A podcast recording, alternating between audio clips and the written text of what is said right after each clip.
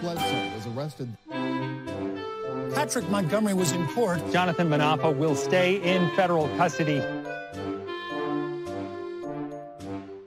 No, I don't take responsibility at all.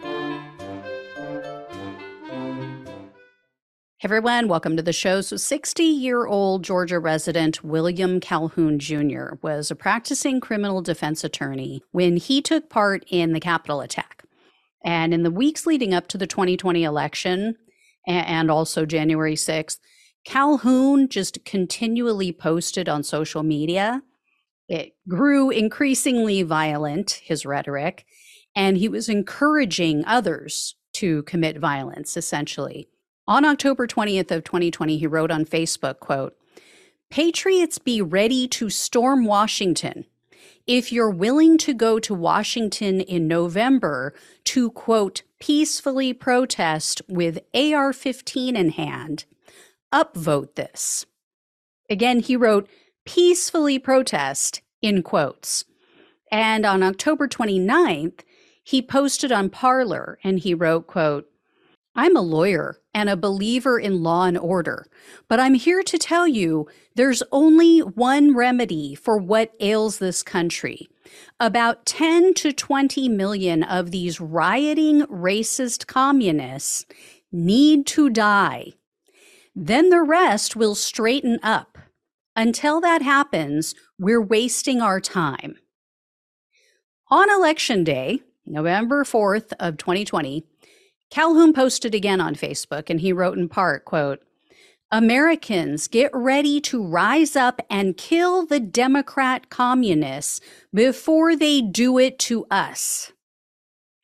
Two days later, he posted on Parler, quote, if you believe America elected Creepy Joe and his fake Negro bitch running mate, then put on your mask and STFU, shut the fuck up, because we're coming for you, motherfuckers.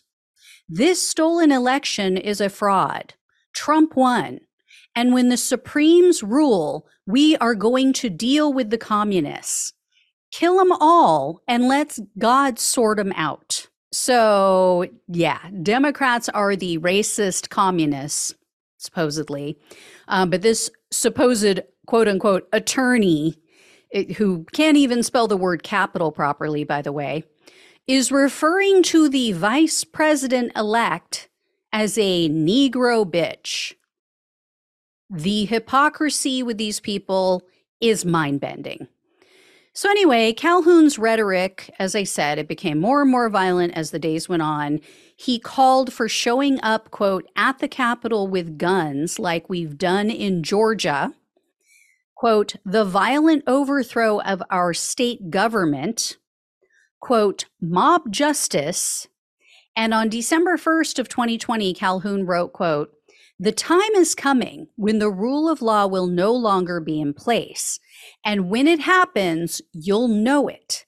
That's when we occupy the Capitol in force and start executing these criminals.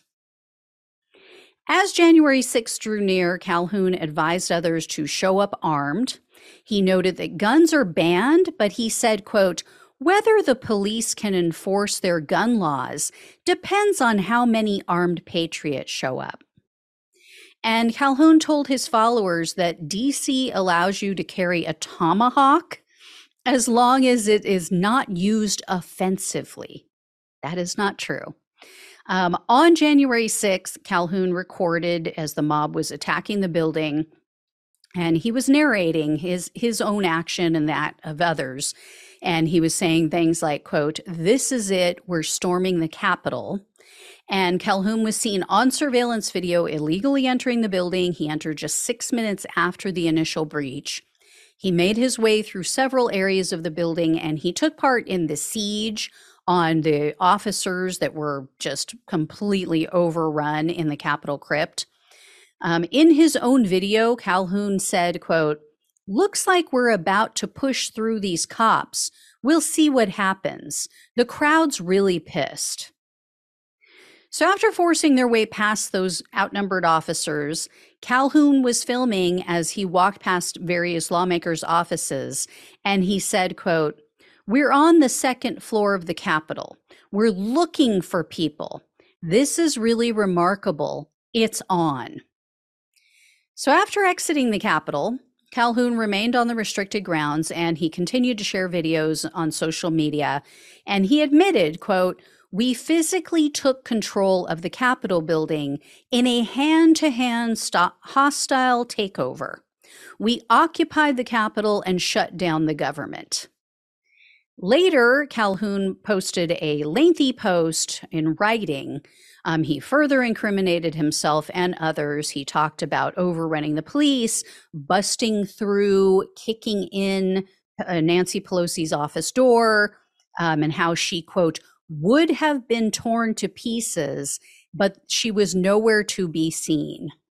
Calhoun also said that patriots, quote unquote, were talking about going back and how they would be, quote, fully armed for war. In another post, Calhoun referred to the mob as heroes. He lied and he said that there was no violence that day or property damage. Um, he also said, quote, this was not Antifa masquerading as patriots who stormed the Capitol. These were patriots, thousands and thousands of them. And during a court proceeding in which he was defending a client, he was acting as an attorney for the client, Calhoun conceded that he, quote, would do it again a hundred times. And just so you guys know, I'm sharing only a fraction of what he posted both before and after January 6th. So Calhoun was arrested on January 15th of 2021 and in a superseding indictment he was charged with obstructing an official proceeding, entering a restricted building or grounds, two counts of disorderly conduct and parading or demonstrating in a capitol. Calhoun refused a plea deal. He opted instead for a bench trial.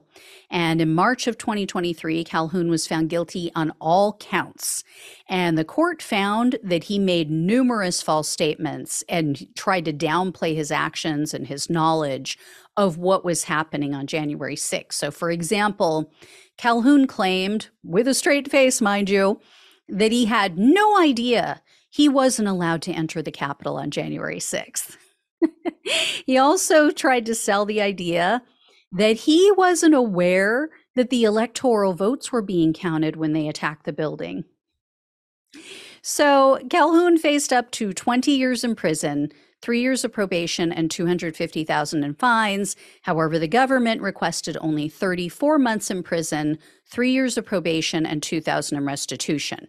And since Calhoun's conviction, the Georgia State Bar suspended his license, and they're now also in the process of having him disbarred. So I'll keep you posted on that. Um, U.S. District Judge Dabney Friedrich presided over Calhoun's case, surprisingly. and I couldn't locate any details about what was said at the sentencing hearing, but Calhoun was sentenced to 18 months in prison, two years of probation, and 2,000 in restitution a decent sentence considering Friedrich was on this case. She is an appointee of Trump. She is a weak jurist. Um, but overall, you know, a light sentence for someone convicted of a very serious felony like obstructing an official proceeding. And I want to point out Calhoun is a really strange case. This guy, by all accounts, was a die-hard liberal he says he voted for Hillary Clinton in 2016, and there's records of him donating to Democrats. He actually once ran for office as a Democrat. And one of his friends told the Washington Post that Calhoun, quote, wouldn't even want to talk to you if you were a Republican.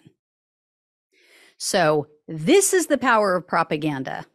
This man not only became a Trump supporter, but he was willing as a Trump supporter to put everything on the line. He has now lost everything because of that propaganda. He's lost his freedom temporarily, he's lost his career. He now has a felony record. You know, he's lost his source of income, all because of Donald Trump's fairy tales that he bought into. So, would love to know more of that story and how that all came to be. I do not understand how you go from being a Democrat to being a Trump supporter.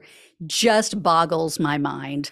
so, anyway, guys, I will let you know when I hear more about his license and anything else that comes up. So, thank you all so much for watching and listening. Please like, please share, please subscribe, please donate if you can, or become a monthly supporter of the show. Links are down below in the description box on YouTube and on the podcast. So, so appreciate all of you. Love you all. Take care, and I'll talk with you soon.